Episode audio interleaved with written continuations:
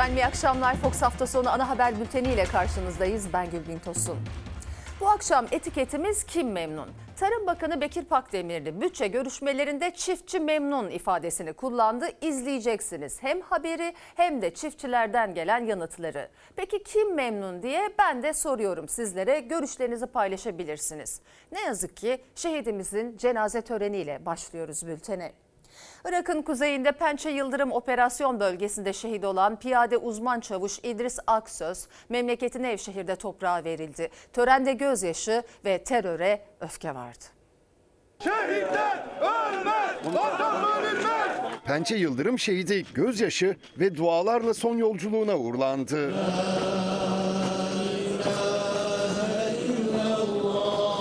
Irak'ın kuzeyinde Pençe Yıldırım operasyon bölgesinde PKK'lı teröristlerle girilen çatışmada şehit düştü. Piyade uzman çavuş İdris Aksöz 23 yaşındaydı. İki ay önce nişanlanmıştı. Allahu Ekber. Şehit piyade uzman çavuş İdris Aksöz'ün al bayrağı sarılı cenazesi Baba Ocağı Nevşehir merkeze bağlı Alacaşar köyüne getirildi. Ailesi, sevenleri, komşuları cenazeyi ellerinde Türk bayrakları ve dualarla karşıladı. Helal eder misiniz? Rabbim helalliğinizi, şahitliğinizi kabul eylesin. Şehidin kardeşi Ramazan Aksöz cenazede abisinin üniformasını giydi. Asker selam verdi. İdris Aksöz kılınan cenaze namazının ardından köy mezarlığında toprağa verildi. Mehmetçik hain saldırı sonrası şehit olan 3 askerin kanını yerde bırakmadı. Havadan ve karadan yapılan operasyonlarda saldırıyı yapanların da aralarında bulunduğu 20 terörist etkisiz hale getirildi. Şehidimize Allah'tan rahmet, yakınlarına başsağlığı diliyoruz. Ve siyaset gündemi Cumhurbaşkanı Erdoğan'ın Bakara suresinden yaptığı bir alıntı iki gündür muhalefetin gündeminde. Erdoğan imtihan dünyasındayız demiş, Kur'an-ı Kerim'den açlık yoksulluk mesajı vermişti. Gelecek Partisi lideri Ahmet Davutoğlu din istismarı dedi. Deva Partisi lideri Ali Babacan Erdoğan'ın halkı kandırmaya çalıştığını söyledi. AK Partili Numan Kurtulmuş'tansa geçim sıkıntısının sorumlusu biziz itirafı geldi. Kimse dini kendi küçük egolarının nefsi e, davranışlarının kurbanı etmemelidir. Ayetleri hayat düsturu olarak kabul eden bir Müslüman olarak söylüyorum. Utanıyorum bu argümanlardan. Rabbimiz Kur'an-ı Kerim'de muhakkak sizi biraz korku, biraz açlık ve mallardan, canlardan, ürünlerden biraz eksiltmekle deneriz sabredenlere müjdele. Bu şekilde buyurmaktadır. Evet bizim inancımızda zorluk karşısında sabır vardır. Ama ben Sayın Erdoğan'a buradan sesleniyorum. Sebepler alemine bir bakın. Orada siz kendinizi göreceksiniz. Başkasını görmeyeceksiniz. Açlığa razı olacaksın. Yokluğa sabır edeceksin. Savaş halindeyiz diye kandırmayın kimseyi. Ekonomik tablo hayat pahalılığı, işçinin, emeklinin, çalışanın geçim sıkıntısı. Cumhurbaşkanı Erdoğan'ın Kur'an-ı Kerim üzerinden verdiği mesajın yankısı sürerken muhalefet iktidar sorumluluğunu örtüyor derken AK Parti Genel Başkan Vekili Numan Kurtulmuş sorumlu biziz dedi. Vatandaşımızın çektiği dertlerden e, birinci derecede sorumlu olan hükümettir. İslam İşbirliği Teşkilatı'nın konferansında konuştu Erdoğan. Müslümanlar olarak dünyada bir imtihandayız dedi. Bakara suresinden yaptığı alıntıyı bugün yaşanan geçim sıkıntısına mesaj olarak yorumladı muhalefet. Allah sarayda tıkamasa yiyenlere ne diyecek? Onlara ne yapacak o zaman? Hep ayetle, hadisle konuşarak benim dindar Trabzonlumun hisleriyle oynuyor. Hicrette Mekke'den Medine'ye göç ederken yaşanan güçlükler üzerine sizi açlıkla, yoklukla, canla, malla imtihan ederiz ayetini bugünle kıyaslamak ise açık bir din istismarı, kendi hatasını örtme çabası. Bizler Müslümanlar olarak dünya hayatını bir imtihan vesilesi olarak gören insanlarız. Ya artık gerçekten yeter diyoruz yeter. Yani bu milletin hassasiyetlerini istismar etmeyi bırakın artık ya. Halkımızın tertemiz dini duygularını, milli duygularını şu şahsi siyasetinize alet etmeyin diyoruz. Bu ülkedeki yoksulluk, açlık sizin yanlış kararlarınız yüzünden meydana geldi. Ürünlerin eksilmesine sebep olan sizin kötü yönetiminiz. Nas ortada olduğuna göre e, sana bana ne oluyor? Nas ile söylüyorum. Kur'an-ı Kerim'deki en güçlü ayetlerden birisi şudur. Emaneti ehline veriniz. Şimdi Cumhurbaşkanı bu nasıl gereğini yapıyor mu? Bugünkü Hazine Maliye Bakanı'nın hazine maliye tecrübesi, bilgisi nedir? Bugünkü Merkez Bankası Başkanı'nın ne kadar Merkez Bankası tecrübesi vardır? İlker Karagöz'le Fox Çalar Saat programında konuşan Gelecek Partisi lideri Ahmet Davutoğlu, Erdoğan'ın son dönemde Kur'an-ı Kerim'den yaptığı alıntıları din istismarı olarak yorumladı. Cumhurbaşkanı Erdoğan bir imtihan dünyasındayız derken vekili Numan Kurtulmuş vatandaşın çektiği sıkıntının sorumlusu biziz dedi. Sorumluluk sahibi olduğu için hükümet nihayetinde vatandaşımızın çektiği dertlerden e, birinci derecede sorumlu olan hükümettir. AK Parti Genel Başkan Vekili Numan Kurtulmuş, döviz kuru füze gibi birden yukarı çıktı ama bunun hiçbir ekonomik gerekçesi yok. Hiç kimse sebebini açıklayamıyor dedi. Muhalefetten Numan Kurtulmuş'un bu sözlerine karşı açıklamalar geldi. Döviz kuru acaba on olur mu? Olmasa bari diye herkes kaygısını dillendiriyordu.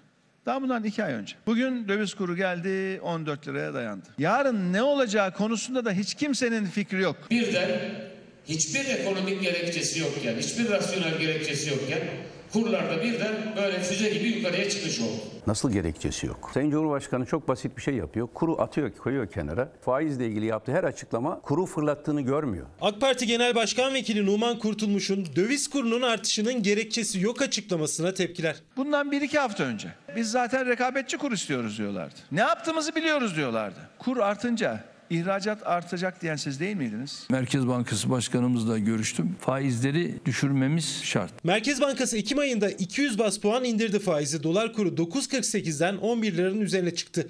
Kasım ayındaki yeni faiz indirimi kuru yeniden tırmanışa geçirdi. Kur, faiz ve fiyat artışları üzerinden oynadıkları oyunu görüyor.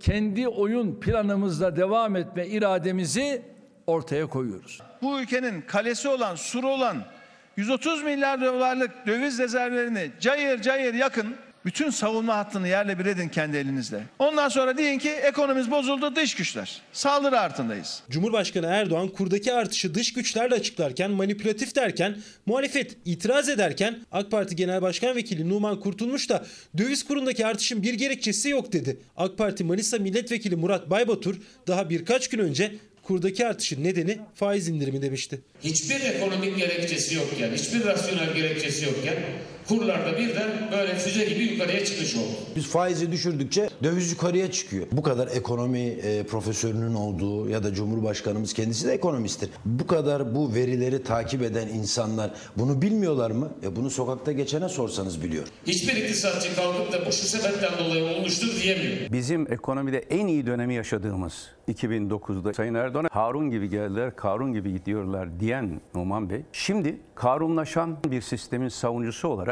garibin, gurabanın karşısına geçip bu sözleri sarf edebiliyor. Numan Bey okuduğu ve okuttuğu kitapları tekrar okumasını tavsiye ediyorum. Ve doğru bildikleri şeyi sadece Cumhurbaşkanı'na yaranmak için gizlemesinler. Muhalefet döviz kurundaki tırmanışın nedeni faiz sebep enflasyon sonuç tezi. Sorumlusu iktidar diyor. Kurtulmuş yeni bir açıklama daha yaptı. Esnafın devletten aldığı kredilerle ilgili. O kredilerin bir kısmının yatırımda kullanılmadığını, döviz alındığını söyledi. Devlet sizin işlerinizi döndürün diye aman bu yükün altında kalmayın diye milletin adına yani milletten toplanan parayı gidip dövize yatırmak çok açık söyleyeyim bir ahlaksızlıktır. Döviz kurları ile ilgili bunun hiçbir ekonomik gerekçesi yok diyor Numan Kurtulmuş. Bir kere gerekçeleri anlayamamış olmanız başlı başına vahim. Sayın seyirciler farkında mısınız? Bu haftayı dualar, ayetler, surelerle geçirdik. Bu kadar dine atıfta bulunmak gerekçeler bilinmediğine göre nasıl çözüleceğini de bilmemekten olabilir. Tenceresi boş vatandaş somut çözüm odaklı açıklama bekliyor. Bekliyoruz.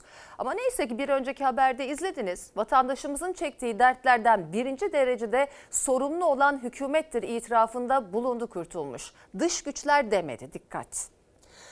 Asgari ücrette son toplantıda bir uzlaşma çıkmadı. İşveren 3500 lirayı dile getirdi. İşçi temsilcisi Türk İş 4000 liranın altı olmaz diyor. Gözler iktidarda, Çalışma Bakanı'nda. Bakan Vedat Bilgin bugün Meclis Genel Kurulu'ndaydı. Muhalefet asgari ücrette yapılacak artış konusunda bakana seslendi.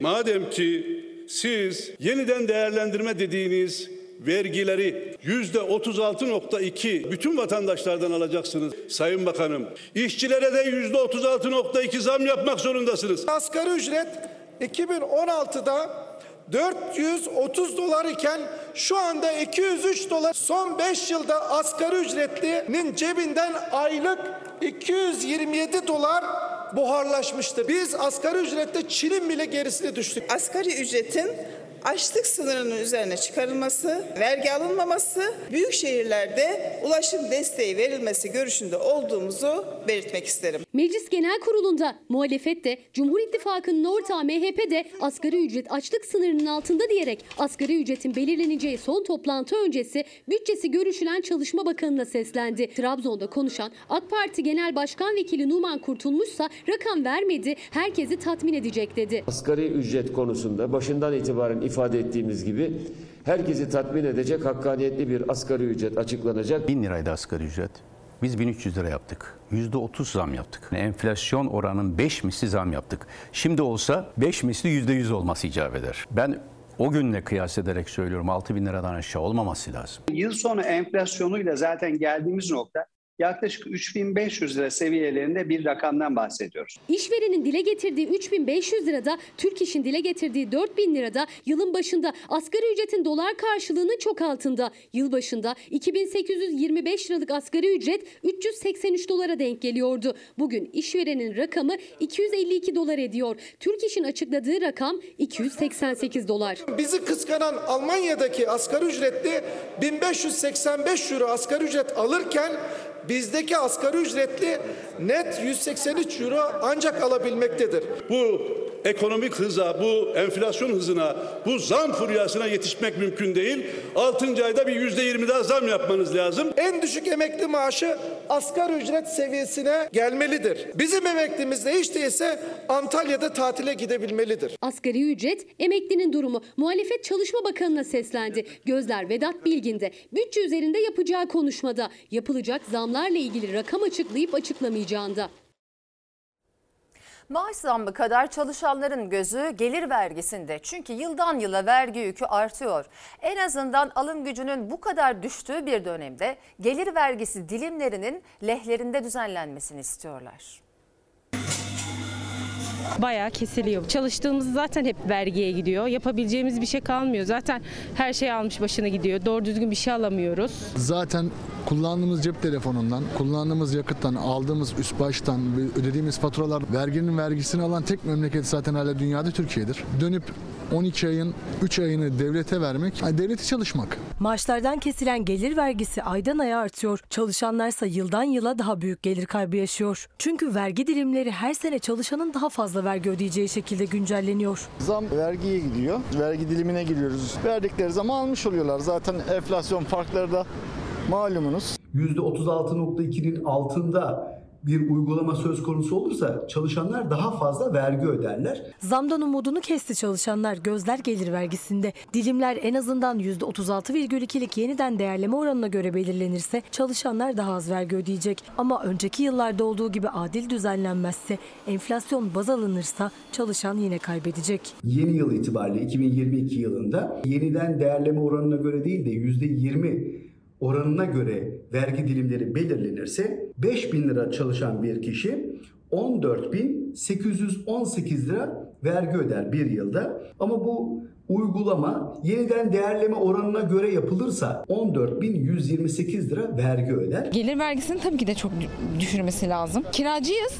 Kiramıza şu anda bizim 500 lira zam yaptılar bir anda. Bizim ekstra gelen 500 liramız nerede peki o zaman? Giden çok ama gelir hiçbir şekilde yok. Bizde de yüksek, bayağı bir yüksek. Daha adil olmasını talep ederiz tabii ki de. Maaş arttıkça ödenen gelir vergisi de yükseliyor. Ortalama 5 bin lira net maaş alan bir çalışandan bir yılda 15 bin lira gelir vergisi kesiliyor. Yani bu çalışan yılın 3 ayını sadece vergi ödemek için çalışıyor. Ben 80 saat mesai veriyorum. Bunun 20-30 saati vergiye gidiyor. Ne anlamı kalıyor ki? Ya bu vergileri, kesintileri kaldırmaları lazım. Ödediği KDV ve ÖTV'nin hesabını tutabiliyor tüketici. Gelir vergisi ise henüz maaşı eline geçmeden kesiliyor. Ancak en çok gelir vergisi ödeniyor. Bu senede çalışan lehine düzenlenmezse çalışanın vergi yükü 2022'de daha da ağırlaşacak. Özellikle şu an her şeye bu kadar zam gelmişken e, yakıtlara, yakıta işte e, enerjiye bu kadar fazla para harcarken beslenme bu kadar e, zor durumdayken kesinlikle bu bizi zorlamakta. Zaten e, maaşınızı da aldığınızda kuşa dönüyor. Alım gücündeki düşüş, enflasyon zaten maaş eritiyor. OECD raporuna göre yaşlı yoksulluğunda dördüncü sırada Türkiye. Gıdaya, faturalara ard arda gelen zamlarla geçim sıkıntısı iyice ağırlaştı emeklilerin. Geçinebilecekleri bir maaş talebiyle eylem yaptılar bugün.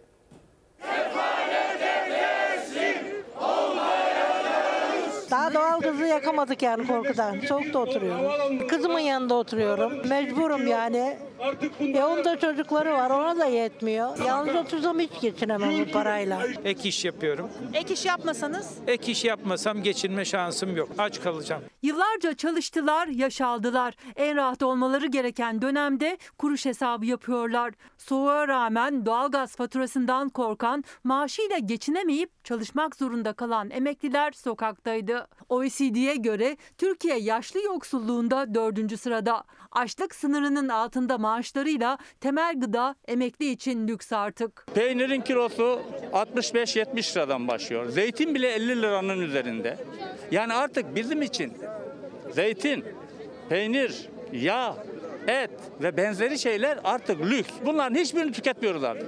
Açlık sınırının altında emekli aylıklarıyla yaşamak zorunda bırakıldığımız için öfkeliyiz. Pencereler boş. Bütün faturalara çalışıyoruz. Sürekli zam, sürekli zam. Emekliler geçinemiyoruz dedi. Türkiye'nin dört bir yanında sokağa çıktı. İstanbul'daki adres Kadıköy iskelesi. Talepleri basit. Açlık ve yoksulluk sınırının altında aldıkları maaşlarla yaşam mücadelesi veren emekliler çarşıda, pazarda hissettikleri enflasyon oranında zam istedi. TÜİK'in sahte enflasyonuna göre verilecek bir artışı istemiyoruz. Ee, Biz her gün karşılaştığımız şeylerle bu ülkede enflasyonun %100'ün üzerinde bile olduğunu düşünüyorum. En düşük emekli maaşı asgari ücretin yarısı kadar. Sene başından bu yana alım güçleri 95 dolar eridi ama ek zam gündemde yok. Sadece TÜİK'in açıkladığı enflasyon kadar zam yapılacak emeklilere. En azından en düşük emekli maaşı asgari ücret kadar olsun istiyorlar. Kız kardeşim yardım ediyor. Dayımın oğlu şey yapıyor. Ben İzmir'de oturuyorum. 900 lira ev kirası veriyorum. E, elektrik suyuydu, te- telefondu, bilmem neydi. 1500 lira gidiyor. Ne kaldı geriye? 850 lira. Günde bir simit yesem gene yetmiyor. Simite zor yeten maaşla market market dolaşıp en ucuzunu arayarak geçiyor emeklilerin günleri. Bir kez daha seslerini duyurmaya çalıştılar ama umutları da yok. Ben valla fazla beklemiyorum. Her zaman gibi 50 lira 100 lira gibi emekliyi yine kandıracaklar. Kıt kanaat geçirdi yani. Her şeyden kısıyoruz. Bir günde bitiyor maaş. Nereye gidiyor? Borçlar, masraf. Yani para hiçbir şey yetmiyor ki yani. Ne kadar maaş zam olmalı geçinebilmeniz için? Yani 5000 bile olsa zor bu şartlarda. Olur mu sizce? Sanmıyorum imkansız. Bakalım ne diyorsunuz? Kim memnun? E, Aşkım Tan demiş ki Türk lirasının dolar karşısında değer kaybından bahsettikten sonra bu değer farkı özellikle komşu ülkelerle ortaya çıkınca sınır kentlerinde alışveriş yoğunluğu yaşanıyor. Sınır kentlerimiz bu ticaretten memnun.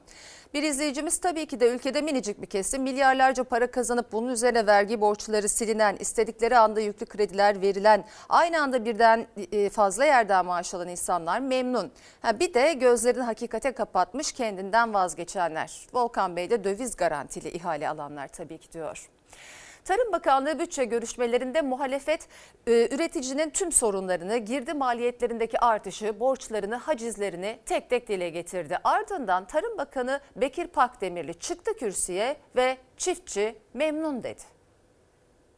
Biz çiftçimizin alın terine, emeğine sahip çıktık ve memnun ettik. Merak ediyorum Sayın Bakan. Siz hangi ülkenin tarım bakanısınız? Mutlu çiftçi varsa sizin tarım ürünleri ithal ettiğiniz ülkelerin çiftçileri mutlu. Benim çiftçim 10,5 liraya mazot, DAP, üre gübresini 14,5 liraya alıp, yemi 200 liraya alıp bir de üretimi nasıl yapacak? Önümüzdeki birkaç senede çiftçimizin bir zarar etme ihtimalini görmüyorum. Çiftçi girdi maliyetleri nedeniyle üretim yapamadığını, ürettiğini de zarara sattığını söylerken binlerce çiftçi banka ve tarım kredi borçları nedeniyle hacizle boğuşurken Tarım Bakanı Bekir Pakdemirli çiftçi memnun. Önümüzdeki yıllarda da zarar etmeyecek dedi. Hasat öncesi açıklanan fiyatlarımızda alın teri ve emeğe sahip çıktık, memnun ettik. Bu hasat dönemi için buğday 1.71'e çiftçimiz mal etti, ortalama 2,5 liradan sattı.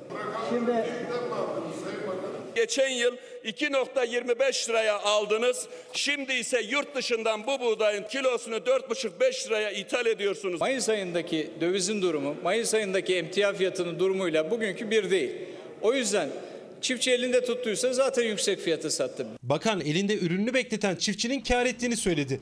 Muhalefet ise çiftçinin zararda olduğunu rakamlarla anlattı. Son 10 yılda litresi 1.1 lira olan mazot 9 katına, tonu 237 lira olan üre gübresi 39 katına, besi yeminin kilosu 7 katına çıktı. Maliyetler arttı mı, girdi fiyatları arttı mı, arttı. Tüm dünyada arttı mı arttı. Ama bizde artışlar tüm dünyanın gerisinde oldu arkadaşlar. Çiftçi borçları AKP döneminde 70 kat arttı. Yani şu anda 200 milyar liranın üzerinde çiftçi borcu var. Siz çiftçinin traktörünü hazzettiniz. Tarlalarını hazzettiniz. Ahırdaki hayvanlarını hazzettiniz. Yetmedi. Borcundan dolayı çiftçiyi hapse attınız hapse. Borç 2002'den bu yana misli misli artmıştır. Ama 2002'de çiftçimiz tefecinin elindeydi arkadaşlar. Tefecinin elindeydi. Biz onları tefeciden kurtardık. Çiftçimiz artık para kazanmaya başlamış ve verimli bir şekilde ödemelerini yapıyor, borçluğunu azaltıyor. Sayın Bakanım aman bu görevde dur. Vallahi seni almasınlar. Eskiden git diyordum. Sakın gitme. Sayende Türk çiftçisi, Türk köylüsü, besicisi vallahi AK Parti'yi senin sayende gönderecek. Üreticinin sorunları Tarım Bakanı'nın çiftçi memnun sözleri tutanaklara böyle geçti. Mecliste yapılan Tarım Bakanlığı bütçe görüşmelerinde Bakan Pakdemirli'nin çiftçi, memnun çiftçi, tefecilerin elinden kurtardık sözüne çiftçilerden de yanıt geldi. Çiftçiler bakana asıl bizi tefecilerin eline siz düşürdünüz yanıtı geldi. 2002'de çiftçimiz tefecinin elindeydi arkadaşlar. Tefecinin elindeydi. Biz onları tefeciden kurtardık. Bizi tefecinin eline 2002'den sonra siz bıraktınız. En büyük tefeciliği yapan Tarım Kredi Kooperatifi, Sayın Bakan Pek Akdemirli. Tarım Bakanı Pakdemirli AK Parti'nin 19 yıldır uyguladığı tarım politikalarını övdü. Çiftçinin memnun olduğunu söyledi. Tefecilerin elinden biz kurtardık dedi. Çiftçi boş tarlasını gösterip gelen zamları hatırlatarak yanıt verdi. Biz çiftçimizin alın terine, emeğine sahip çıktık ve memnun ettik. Şu anda biz ekim yapamıyoruz. Ekim ayı. Tarlalar, ovalar bomboş. Gübre yüzde yüz elli arttı. Mazot, gübre, tohum, ilaç alamıyoruz. Tarım Bakanlığı bütçe görüşmelerinde kurdu bu cümleleri Bekir Pakdemirli. Çizdiği pembe tablonun aksine çiftçi yaşadığı gerçeklerle anlattı durumunu. Tarlayı ekemediğini, borçlarının katlandığını. 2002'den önce pamuk yetiştiriyorduk. Biz bir yıl yetiyordu. Gübrenin fiyatı makuldü. Bir torba gübre şu an 850 lira. Hangi çiftçi atabilecek bunu? Sayın Bekir Pakdemirli. Bir depo mazot 10 lira 43 kuruş. Önümüzdeki birkaç senede çiftçimizin bir zarar etme ihtimalini görmüyorum. Çiftçi artan döviz kuru, girdi maliyetleri ve katlanan borçları yüzünden dertli. Ama sadece onlar da değil, besiciler de aynı girdabın içinde. Onlar da tepkili. Tarım Kredi Kooperatifinin görevi değil mi bana yem desteği vermesi? Bırak yem desteğini ben onun kapısına korkumdan geçemiyorum, gidemiyorum. Çünkü bugün üreticinin, çiftçinin düşmüş olduğu durum Tarım Kredi Kooperatifinin onların üzerinde uygulamış olduğu faiz sistemi milleti canından bezdirmiştir. Un fiyatlarındaki artış ekmeğe de zam üstüne zam gelmesine neden oluyor. Fırıncılar artık resmi tarifenin dışına çıkıyor. Tüketici ise nispeten ucuzu için pek çok ilde halk ekmek büfelerinin önünde kuyruk oluyor, oluşturuyor. Kars'ta da ekmeğe zam gelince daha ucuza satılan 10 bin halk ekmek yarım saat içinde tükendi. Her gün 11.30'da sıra giriyoruz. 11 ekmek aldık. Günde 11 ekmek gidiyor. Çuvalı kaça bu unları? 360 lira. Bir ay önce kaç paraydı unun çuvalı? 180 liraydı. Tarihte ilk kez un fiyatları şeker fiyatlarını geçti. 1 kilogram şeker 6 lira, 1 kilogram un 9 lira. Fiyatlar alt üst oldu. Unun fiyatı son bir ayda iki katına çıktı. Toptancıda 9 lirayı, markette ise 16 lirayı gördü. Fırıncılar zam üstüne zam yapmaya başladı ekmeğe. İstanbul ve Ankara'dan sonra Kars'ta da ucuz ekmek için kuyruk vardı. 10 bin ekmek yarım saat içinde tükendi. Kimi yerde 3 lira, kimi yerde 2,5 lira. Vay halimize. Un maliyetleri %300'e yakın arttı. Bir yıl içerisinde. 200 çuval un kullanıyoruz biz. Bunu 50 kuruşla ya da 1 lirayla toparlamamız mümkün değil. 50 kuruş 50 kuruş yapmaya çalışıyoruz. Siz de zam yapmaya çalışıyorsunuz. Evet. Fırıncı daha geçen ay 180 liraya aldığı 50 kiloluk bu çuvalı bugünse 360 liraya almak zorunda kaldı. Durum böyle olunca ekmeğin fiyatı maliyetini kurtarmaz oldu. İşte bu yüzden İstanbul'da bazı fırıncılar artık resmi tarifeyi beklemeden zam yapmaya başladılar. Ekmeğin fiyatı bazı fırınlarda 3,5 lira oldu. Ekmek şu anda belki 5 altın üzerinde olması gerekiyor ki artık bize kurtarsın. Bu 4 olur, 5 olur, 10 olur ama bu iş çığırını açtı yani. Mayamız 80 liradan 150 lira oldu. Doğalgazımız 5 liradan 7 bin lira oldu. Maliyetimiz bayağı arttı. Tekirdağ Saray ilçesinde getirdim. Bir ay önce bu araç buraya 1000 liraya gelirken yaklaşık ya bir ay bir zaman zarfında bir 500 liralık bir e, mazota bir fark oluştu. Bu da e, haliyle ekmeğe yansıdı. Resmi tarifeyi artık beklemiyor mu fırıncılar? Bekleyemez çünkü neden? Ben her gün 5 bin lira içeri girmek zorundayım. Zam yapmazsam ya da kapatmak zorunda kalacağım. İstanbul'da Kasım ayında 230 gram ekmeğin fiyatı 2,5 lira olarak belirlenmişti. O zammın üzerinden henüz bir ay geçti. Bazı fırınlarda hem gramaj düşürüldü hem de fiyat arttı. Beyaz ekmekten şu an zarar ediyoruz. Ciddi bir zararımız var. Alım gücümüz az yani bizlerinde. İnsanların gelirleri az. Ayda 3 1500 lira ekmek parası veriyor. Aylık gelir fazla olsun da isterse 5 lira olsun. Un fiyatlarının bu kadar artmasının ilk sebebi Türkiye'nin buğdayı bile ithal ediyor olması. Ziraat mühendisi Faik Toy'a göre devlet desteğini de üreticiden değil sanayiciden yana kullanıyor. 5000 TL buğday ithal edeceksiniz. İthal ettiğiniz buğdayı sanayiciye 2650 TL'ye satıyorsunuz. Çiftçimiz bundan ürküyor. Ben bu kadar maliyetle ekersem seneye getirip yine yarı fiyatla sanayiciye satarsa sanayici benim buğdayımı almaz yarı fiyatla alır. Ben külliyen zarar ederim diyor ve buğday üretiminden kaçıyor. Hayat lüks oldu, yaşantılar lüks oldu, ekmek lüks oldu. Öğrenci kardeşlerimiz var. Onlar ne diyor? Nisa kim memnun bilmem de öğrenciler memnun değil bunu biliyorum. Bahar dönemi gelmek üzere hala daha KYK kredi ve burs sonuçları açıklanmadı. Açıklanması için daha neyi bekliyor bu devlet? Ama bir de bu krediyi kullananların sorunları var. Gizem de diyor ki KYK borcumu hala ödeyemedim. Bir simit bile zor alırken onu nasıl ödeyeyim? KYK borçları silinsin, gençlerin önü açılsın. 25 yaşındayım KYK e, borcum var. Son olarak Bahadır Bey vergisini düzenli ödeyen gelir ve kurumlar vergisi mükelleflerine %5 indirim yapılırken vergisini maaşı cebine bile girmeden ödeyen ücretlilere neden indirim yok diye soruyor. Sayın seyirciler muhalefet temsilcileri meydanlarda esnafın, emeklinin, işsizin, vatandaşın nabzını tutmaya devam ediyor. Balıkesir'de bir esnaf bir gün önceden kalan bayat ekmekleri 1 lira 25 kuruştan sattığını ve talebin de çok olduğunu anlattı muhalefet milletvekillerine.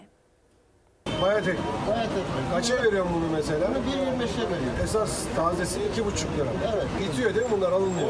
20 Çoğu almıyor. Duvarda asılı poşet içindeki bayat ekmekler taze ekmek fiyatının yarısına satılıyor. Vatandaş e, ekmeği pahalı geldi veyahut da algı gücü düştüğü için burada yarı fiyatına almak istiyor. Biz de buraya asıyoruz.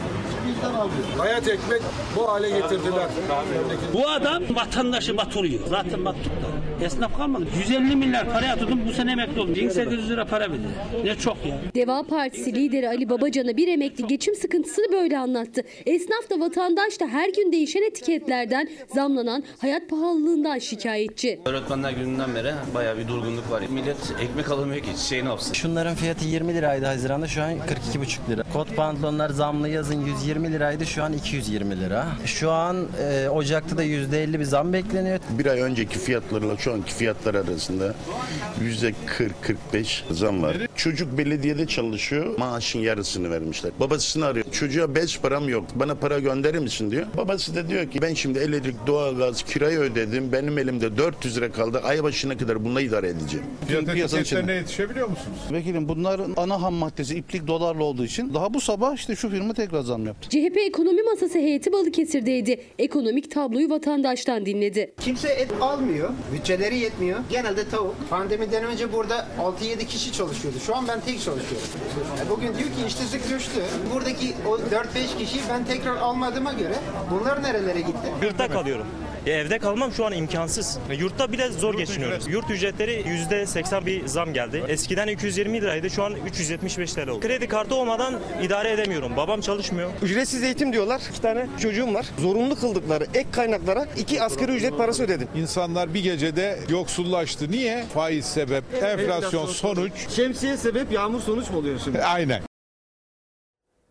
Sadece ucuz ekmek için e, halk ekmek kuyruğu yok yani. Geçen yerler, geçenlerde konuştuğum Esenyurt Veteriner İşleri Müdürü Halil Çalış da biz sokak canlarımızı beslerken fırınlarda kalan bayat ekmekleri toplardık. Mama yemeklerle karıştırırdık. Bir süredir onu da bulamıyoruz çünkü insanlar alıyor demişti. Bayat ekmek için bile bekleyen vatandaşı olan bir Türkiye. Gelinen nokta gerçekten yazık. Gıda fiyatlarındaki artışın hızına alışverişe çıkanlar yetişemiyor. Her gün etiketler değişiyor. Tüketiciye göre mutfak yanıyor.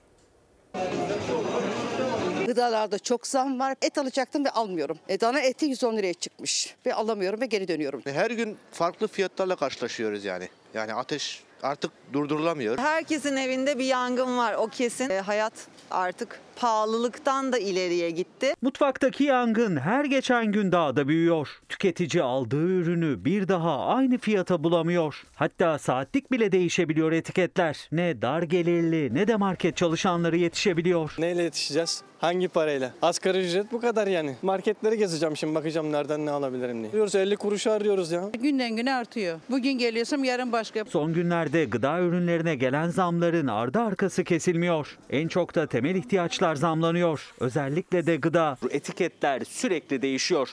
Bulunduğumuz markette de yazıcılardan sürekli yeni etiketler çıkıyor. İşte o etiketlere göre krakere, bisküviye, Türk kahvesine yeni zamlar geldi ve bu etiketler birazdan o ürünlere yapıştırılacak. Benim beyim emekli ama yetmiyor. Sıfırlandı zaten. Kredi çekti. Listeyi tamamlayabilecek misiniz? Yok maalesef. Bakacağım işte uygun nasılsa alacağız. Saklanıyor şu anda yok. Yağ yok mesela un yok. Tüketiciye göre bir sorun da zamlı da olsa bazı ürünleri marketlerde, raflarda bulamamak. Onların başında da fiyatı artan ayçiçek yağı ve un geliyor. Zincir marketlerde. Un almaya gidiyorsun. Unu bile bulamıyoruz yani. Ya ben markete girdim. 3 tane ürün alacaktım. İkisi yok, biri var. Bal yoktu mesela. Yağ yoktu. Bunlar sıkıntı yani. Ben e, bir hafta boyunca toz şeker aradım. Bulamadım. Buradaki marketlerde de bulamadım. Normalde biz TL ile maaş alıyoruz. Bizim maaşımız geçen sene 140 dolar tekabül ediyordu.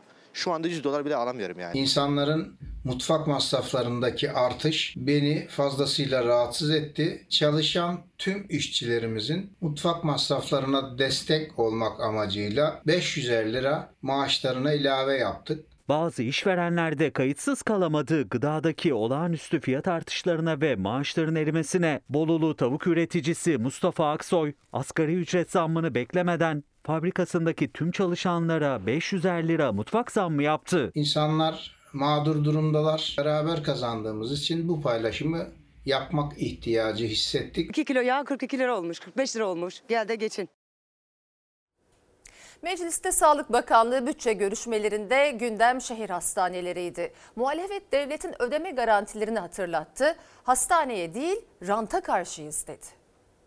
Şehir hastanelerinin kara delik haline dönüştüğü ortadadır. Sağlık Bakanlığı'nın 116 milyarlık bütçesi içerisinde neredeyse yüzde 20'si bu 17.800 yatağa ayrılmış durumda. Bir adam geliyor 250 milyon dolar harcayarak bir hastane yapıyor. 15-25 sene işletip 1 milyar dolar geri kazanma garantisi veriliyor. Her il muayene için, tetkik için hasta garantisi veriliyor. Şehir hastaneleri şirket hastaneleri olup kamudan özel şirketlere para aktarmanın bir paravanıdır ve Cumhuriyet tarihinin en uzun süreli soygun sistemidir. Yapımından verilen garanti tutarlarına kadar maliyetiyle, bütçe etkisiyle muhalefet 13 şehir hastanesinin döviz kurları karşısında gün be gün artan yükünün hesabını sordu Sağlık Bakanlığı'nın bütçe görüşmelerinde. Döviz garantili giderlerle ilgili 22 milyar TL tutuyordu. Hortum görevi gören şehir hastanelerine verilen o döviz garantileri. Şimdi hesapladık 30 milyar TL'yi geçmiş. Şehir hastaneleri, şehir hastaneleri 3 yıl içerisinde 25 bin yatak kazandırmışız. 25 bin yatak daha kazandıracak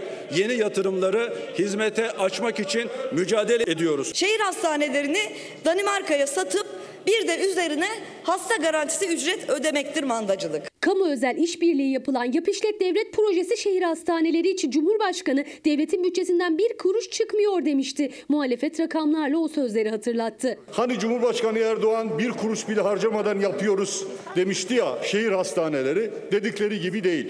2017'den itibaren bütçeden hizmet ve kira bedeli adı altında büyük paralar ödenmektedir. Hastaneyi nereye bırakırlar? Devlete bırakırlar. Ve bizim cebimizden de bir kuruş çıkmaz. 13 hastaneye ayrılan kira bedeli 14 milyar lira. Hizmet alımları 7,5 milyar. Yani bütçenin beşte biri demek bu. Biz hastanelere karşı değiliz. Biz ranta karşıyız. Şehir hastaneleri Sağlık Bakanlığı bütçesini esir almış. Bakın bu belgenin altında kimin imzası var? Dönemin Sağlık Yatırımları Genel Müdürü Ahmet Burak Yaşar. Şuayb Birinci, Eyüp Gümüş. Bakın bu üçlüye lütfen dikkat edin. CHP'li Fikret Şahin ise Isparta Şehir Hastanesi'nin ihalesinde usulsüzlük ve yolsuzluk yapıldığı iddiasını gündeme getirdi. Projenin ihalesi yapılmadan temelinin atıldığını. Isparta Şehir Hastanesi ihalesini verdikten bir ay sonra hep birlikte İngiltere'ye gidiyorlar. Bir tarafta kapitülasyon belgesi, diğer tarafta ihale fesat karıştırma belgesi götürmüşsünüz İngiltere'ye Türkiye'nin sağlık sistemini teslim etmişsiniz. Biz yerliyiz ve milliyiz. Bunun neresi yerli ve millilik? Bakalım sizler ne demişsiniz? Kim memnun etiketiyle İbrahim Bey lütfen oku bunu diyor abla. Dört tane hayvanım vardı. Yem nedeniyle üç tanesini sattım. Şu anda ona bile cebimden bakıyorum. Kim bu mutlu çiftçi diye soruyor. Bekir Bey de biz Recep Tayyip Erdoğan'dan sonuna kadar memnunuz diye e, mesajını paylaşmış bizlerle. Mustafa Şükrüoğlu eti sıyrılmış et tavuk kemiğinden sonra şimdi de bayat ekmek satılmaya başlandı. Yarı fiyata kim memnun ya da memnun olan var mı halinden? Perşembenin gelişi çarşambadan belliydi demiş bir izleyicimiz. Zamanında ekonomistlere kulak vermeyenler, siyasi fanatizm yapanlar şimdi sistem etmemeli demiş bir izleyicimize. Son olarak Ekrem Bey ne demiş bakalım. Memnun olabilmek için memnun etmeleri lazım. Asgari ücretliyi, emekliyi, memuru bunlardan memnun olan var mı? Hayır. Herkes geçim derdine düştü demiş. Devam ediyoruz. Sağlık Bakanlığı'nın düşük tuttuğu euro kuru nedeniyle ithal ilaçlar bulunamıyor. Kriz günden güne derinleşiyor. Hastalar eczaneleri dolaşmak zorunda kalıyor. Tüm bu zorluklar yaşanırken buna bir de SGK'nın muadil ilaç ödemeleriyle ilgili düzenlemesi eklendi. Hastaların cebinden daha çok para çıkıyor artık. Ne ilacın var mı? Kalp ilaçları. Yoktu. Araştırmışlar bulduk senin için bir tane. Ha, Var mı efendim? galiba burada. Kaç eczane dolaşmıştınız? Dördüncü eczane mi bu? Evet. Sadece bir tanesi var İbrahim abi. Diğer ikisini silmek zorunda kaldım. Artık tekrar yazdırırsın. Teşekkür ederim. İlan edilen 625 kalem ama bu giderek artıyor. Şu anda zannediyorum 700-800'ü geçti bu bulunmayan ilaç kalemleri. Bir reçete geldiği zaman 4 kalem ilaç yazılıyorsa iki tanesini bulamıyoruz. Sağlık Bakanlığı'nın düşük tuttuğu euro kuru nedeniyle ithal ilaç sıkıntısı büyüyor. 4 lira 57 kuruşa sabitlenen euro kuru 3,5 katına çıktı. Hastalar eczane eczane dolaşıyor ama ilaçlarını ya bulamıyor ya da bulduğu kadarını alıyor. Siz euroyu 4.57'de sabitlemişsiniz ve bu fiyat üzerinden ben senin ilacına fiyat veririm derseniz olacağı budur yani. Bulamadığımız ilaçlar var. Hangi ilaçlar? Özellikle e, boğaz enfeksiyonu ilgili ilaçlar. Düşük tutulan döviz kuru nedeniyle hastalar zaten zorlanırken SGK da muadil ilaç farkında ödeme payını düşürdü. Gizli zam gelmiş oldu. Orijinal ilacı verdiğimiz anda vatandaş muadil ilaçla aradaki farkın %5'ini fazladan ödeyecek. Eskiden %10 devlet ödüyordu. Şimdi %5'e düşürünce vatandaş kalan %5'i ödemek zorunda. Muadil ilacın ödeme payı düşürülünce hastanın da cebinden daha fazla para çıkıyor. Örneğin bu kalp ilacına daha önce 4,5 lira öderken şu anda 9,5 lira ödüyor hasta. Ve tansiyon ilacı buna da daha önce 7 lira öderken şu anda ödediği para 14 lira. 3 aylık ilacı aldığı zaman 3 kutu diyelim kalp ilacı alıyor. 3 kutu tansiyon ilacı alıyor. Birinden 9 lira çıkıyor. Birinden 16 lira çıktığı zaman 70-80 liraya varan bir ilaç farkı çıkıyor. Muadil farkının yanı sıra eczacılar da hastalar da bir an önce ilaçtaki krizin çözülmesini bekliyor. Çünkü bulunamayanlar bu mevsim en çok ihtiyaç duyulan ilaçlar. Çocuk ilaçları, çocuk şurupları, ateş düşürücü, ağrı kesiciler bulunmuyor mesela. Bunlar çok basit ilaçlar. Çocuklara yönelik nefes açıcı şuruplar, bronş açıcı şuruplar yok. Antibiyotiklerin bir kısmı yok gene çocuk şuruplarından. İşte tansiyon ilaçlarından bazıları bulunamıyor. 3-4 eczaneye gittim. Ee, zor buldum. Bulunmuyor yani. O da bir tane bir yerden, bir tane bir yerden, bir tane bir yerden, bir tane bir yerden buldum. 4 taneydi. Öyle tamamladım. Kız kardeşim, ablam e, çocuk ilacını bulamıyor. Onlar sıkıntı yaşıyor bayağı. Faik Toy Bey demiş ki ziraat mühendisi yeme gelen zam değil de süte gelen zam rahatsız etmiş. Süte zam gelmesini istemiyorsan önce yeme zam gelmeyecek. Yeme zam gelmesini istemiyorsan buğday, arpa, mısır vesaireye zam gelmeyecek. Buğday, arpa, mısır vesaireye zam gelmesini istemiyorsan gübre, mazot, ilaç, tohuma zam gelmeyecek. Çok açık bir şekilde aktarmış. Efendim şimdi araya gideceğiz ama bir süredir yaptığımız gibi aranın ardından yeniden karşınızda olacağız. Gündeme dair pek çok önemli haber var sizler için hazırladık. Haberlerle yeniden karşınızda olacağız. Bekleyin bizler efendim. Yeniden merhaba. Fox Ana Haber dediğim gibi devam ediyor haberlerle. Efendim koronavirüs salgını ciddiyetini koruyor. Sağlık Bakanın Bakanından her gün herkes aşılansın çağrıları yükseliyor ancak uyarılara rağmen hala hamileler aşıya tereddütlü. Hatice Kara da onlardan biriydi. Koronavirüse yakalandı. O da bebeği de uzun süre yoğun bakımda kaldı. Genç anne bebeğini kucağına ilk kez 36 günün sonunda alabildi.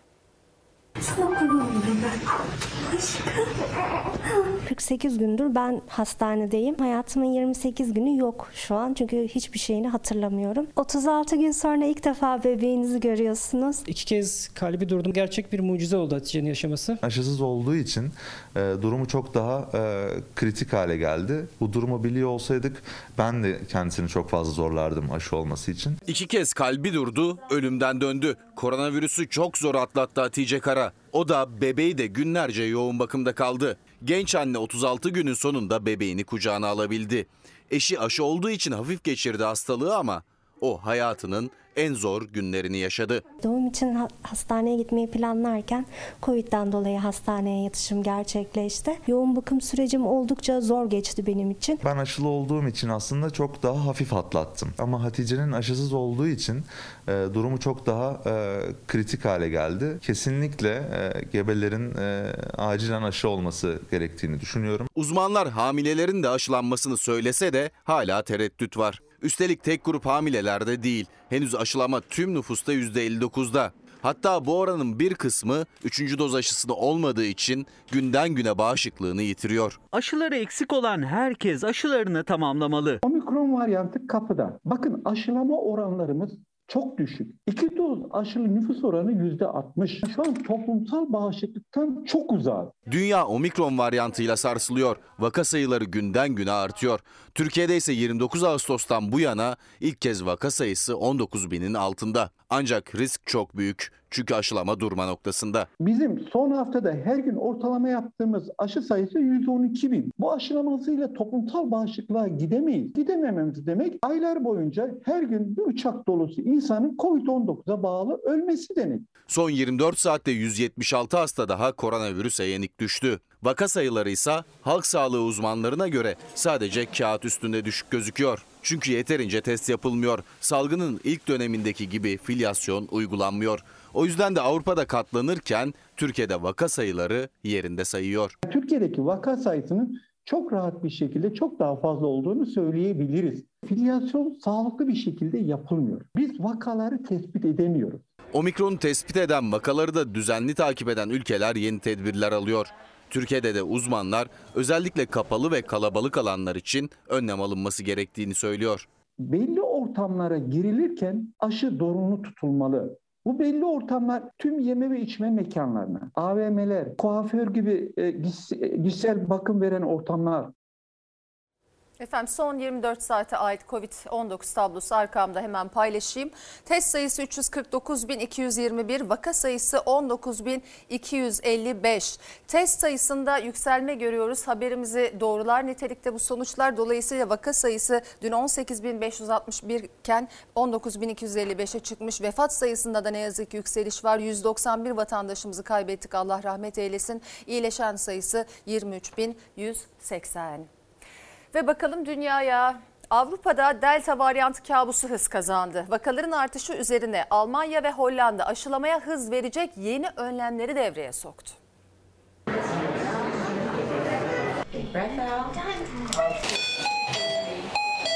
Almanya vaka artışını önleyebilmek için sağlık çalışanlarına aşı zorunluluğu getirdi. Hollanda 5-11 yaş arasındaki çocukların aşılanmasına onay verdi. Salgında omikron endişesi gün geçtikçe büyürken Avrupa bir yandan da delta varyantıyla mücadele ediyor. Dünya Sağlık Örgütü'ne göre delta vakalarının %65'i Avrupa'da görüldü. Ülkeler aşılamaya hız verecek yeni önlemler aldı. Almanya'da son 24 saatte 59 bine yakın kişi virüse yakalandı. 496 can kaybı yaşandı. Alman Federal Meclisi yükselen delta dalgasını kırabilmek için harekete geçti. Sağlık çalışanlarına aşı zorunluluğunu öngören yasa tasarısını onayladı. Yeni düzenleme ile sağlık çalışanlarının 15 Mart'a kadar aşı olması ya da Covid-19 geçirdiğini belgelemesi gerekiyor. Hastane, bakım evi ve klinik çalışanlarını kapsayan düzenleme eczacı, diş hekimi ve veterinerlerin de aşı yapabilmesine olanak tanıyor. Hollanda'da salgınla mücadele kapsamında 5-11 yaş arası çocuklara Biontech aşısı yapılmasına onay verdi. Aşılama Ocak ayı ortasında başlayacak ve özel durumlar dışında 2 ay arayla 2 doz olarak uygulanacak.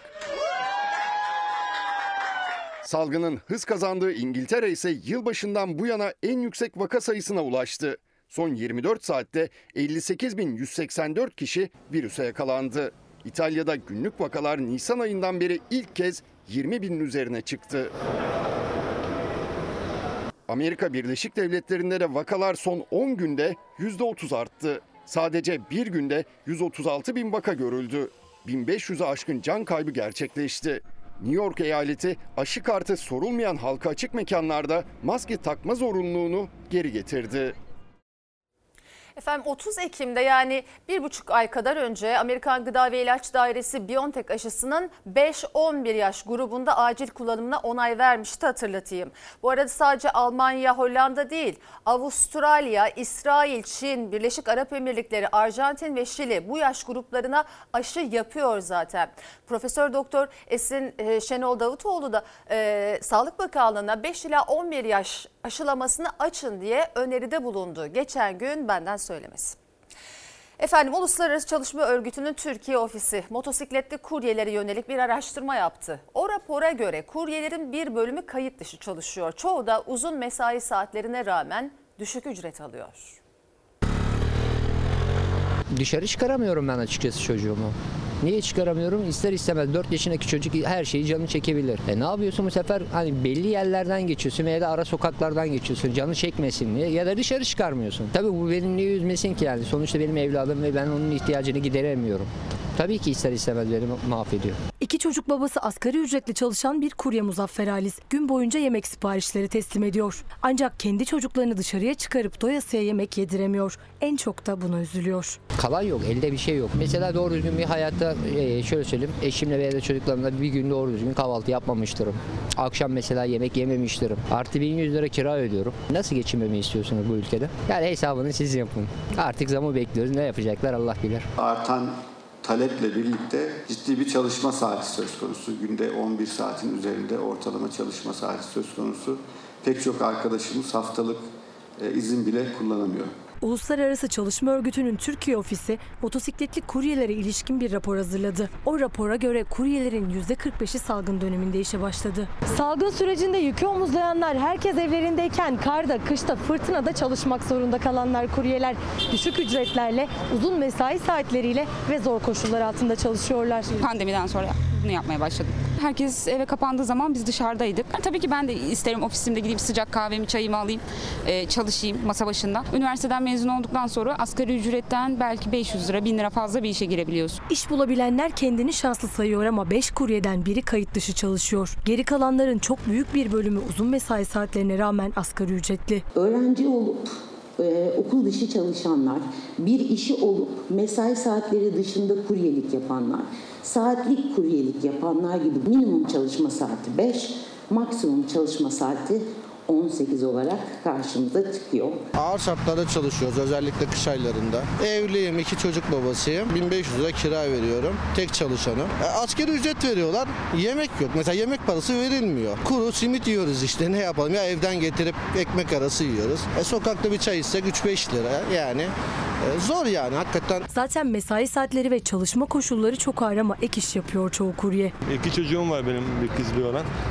Yani e, zor geçiniyorum aslında. Hani kirada, kirada oturuyoruz. Bazen e, çift iş yapmak zorunda kalıyorum. İlk, ilk iş olarak geceleri e, pizza bölümüne bakıyorum. Pizzada e, çalışıyorum 200 saat. 12-13 saat çalışıyoruz.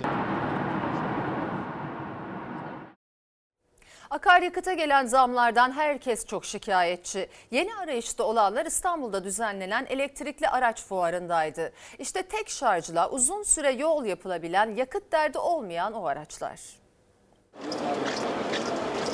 akaryakıt zamlarından sonra bu sefer işin mali yönü ortaya çıkmaya başladı. Benzine, mazota kimsenin gücü yetmiyor. Binemiyoruz işte. İstediğimiz yere gidemiyoruz. Bunlar yakın zamanda herkesin kullanacağı bir şey olacak. Bir şarjla 133 kilometre gidiyorsunuz. Bunun da maliyeti yaklaşık 4 lira. Cezbediyor ve hani gerçekten denedim ben biraz önce. Almayı düşünür müsün? Şu anda başladım düşünmeye. Benzin ve motorinin litresi 10 lirayı geçince elektrikli araçlara ilgi daha da büyüdü. Motosikletlerin, skuterların, elektrikli otomobillerin yer aldığı fuara katılanların aklında hep aynı şey vardı. Akaryakıt zamları. Yakıt zamlarından sonra özellikle ilgi çekmeye başladı. Almayı düşünürüz tabii ki. O yüzden de görüşmeye geldik. Benzin şu anda 10 liraya çıktı fiyatı. Bir depo normalde işte 100 lira 200 liraya doluyorsa şu anda 400 liraya doluyor. Avrupa'ya ve Amerika'ya baktığımız zaman genelde onların hepsi elektrikli arabaya dönmek üzereler. Kesinlikle dönmemiz lazım. Gerçekten maliyet açısından ucuz. İstanbul Yenikapı'daki fuarda hem çevre hem de bütçe dostu elektrikli araçlar meraklılarıyla buluştu. En çok dikkat çekense bu motosiklet oldu. Çünkü benzinli bir motosikletin onda biri kadar elektrik maliyeti var. Bu motosiklet %100 elektrikli tek şarjla 133 kilometre yol gidilebiliyor.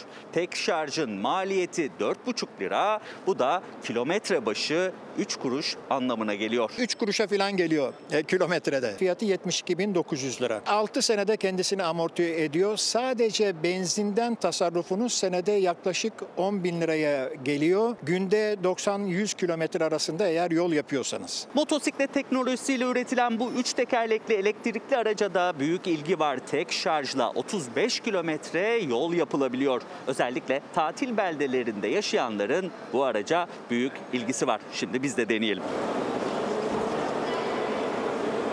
20 bin lira satış fiyatımız var. Bir dolardan dolayı biraz çıktı yoksa o kadar değildi. Artan döviz kuru elektrikli araçlarında fiyatını yükseltti. Ama yakıt gideri düşünüldüğünde avantajı gün geçtikçe büyüyor. Araçlar gayet iyi. Yani elektrikli olması bir kere mükemmel yani. Gençlerin de ilgisi artık bu yönde. Fuarda girişimci gençlerin oluşturduğu mini kiralık araç projesi beğeni topladı. Ben 15 yaşındayım. Ortaklarım 18 yaşındalar. Bu bizim ilk prototipimiz. Bir elektrikli araba kiralama sistemi. Son zamanlarda insanlar arabalarına bakım yaptırmaya, benzin almaya, yakıt almaya uğraşmak istemiyorlar. Özellikle de mazot fiyatları arttığından dolayı. Biz elektrikli arabaları alıyoruz, sokakları bırakıyoruz. İstediğin gibi kullan, istediğin yere kadar bırak. Ücretini öde. Geri kalan bakım, yakıt her şey bende.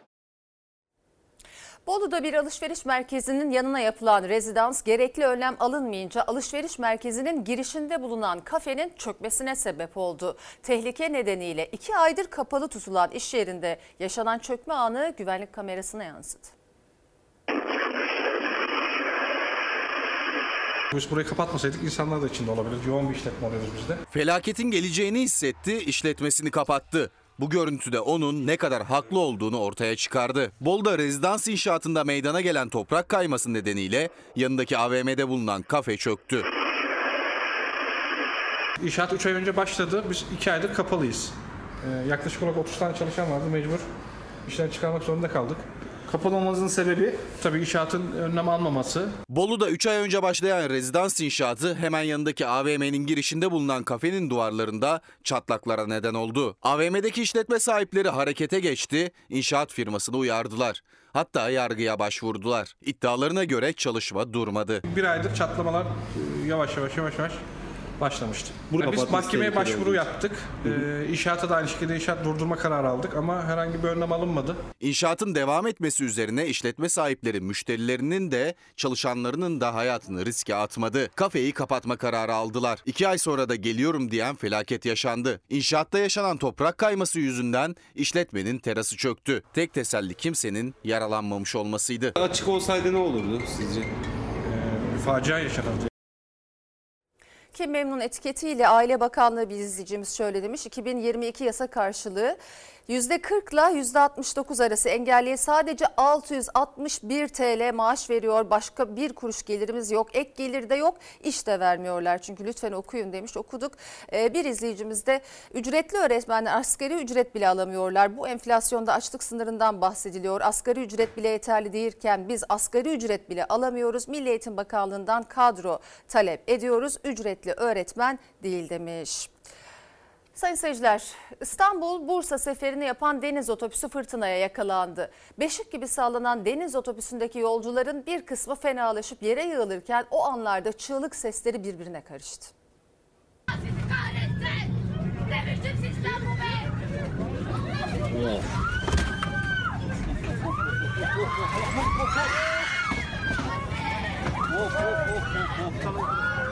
Deniz otobüsü fırtınaya yakalandı. Yolcuların yaşadığı büyük panik ve korkuyu bir yolcu cep telefonuyla böyle görüntüledi. Oğlum nereye geldik böyle? Ya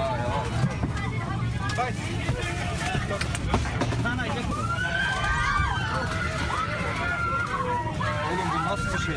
Meteoroloji günlerdir uyarıyordu. İstanbul'dan akşam saatlerinde Bursa'ya gitmek için hareket eden deniz otobüsü bir süre sonra beklenen o fırtınaya yakalandı. Şu an İstanbul Bursa seferini yapan akşam 8 otobüsündeyiz. Yolcu otobüsü denizin tam ortasında beşik gibi sallanmaya başladı. Sağa sola yatan deniz otobüsünde geçen her saniye korku ve panik daha da arttı. Yaklaşık 200 yolcu tedbir amaçlı can yeleği giydi. Çığlık seslerinin arasında fenalaşanlar oldu.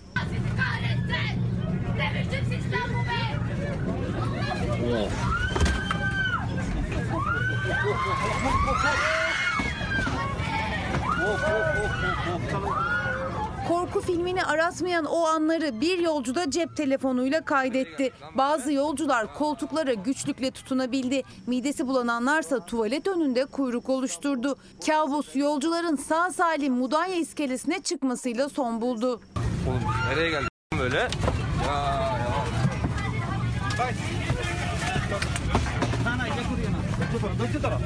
Bu nasıl bir şey? Felç. Her yer felç. Hemzemin geçitten motosikletle geçmek isteyen anne ve çocukları raylara takıldı. Talihsiz kadın ve iki çocuğu gelen trenin altında kalmaktan son anda kurtuldu.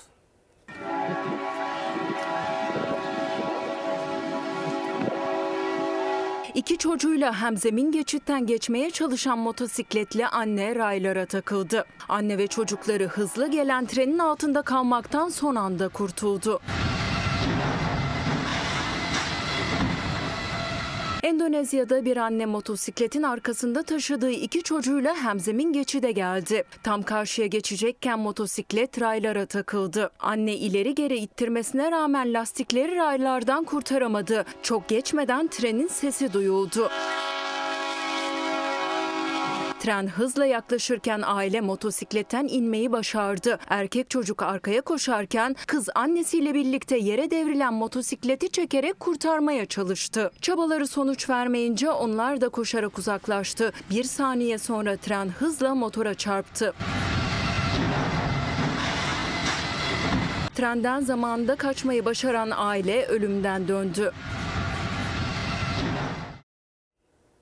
Şimdi ara zaman. Efendim Fox hafta sonu ana haber bültenini burada noktalıyoruz. Fox'ta yayın dizimiz El Kızı'nın yeni bölümüyle devam edecek. İyi bir akşam geçirmenizi diliyoruz. Hoşçakalın. Her köşesi cennetin ezilir yanlar için bir başkadır benim memleketim.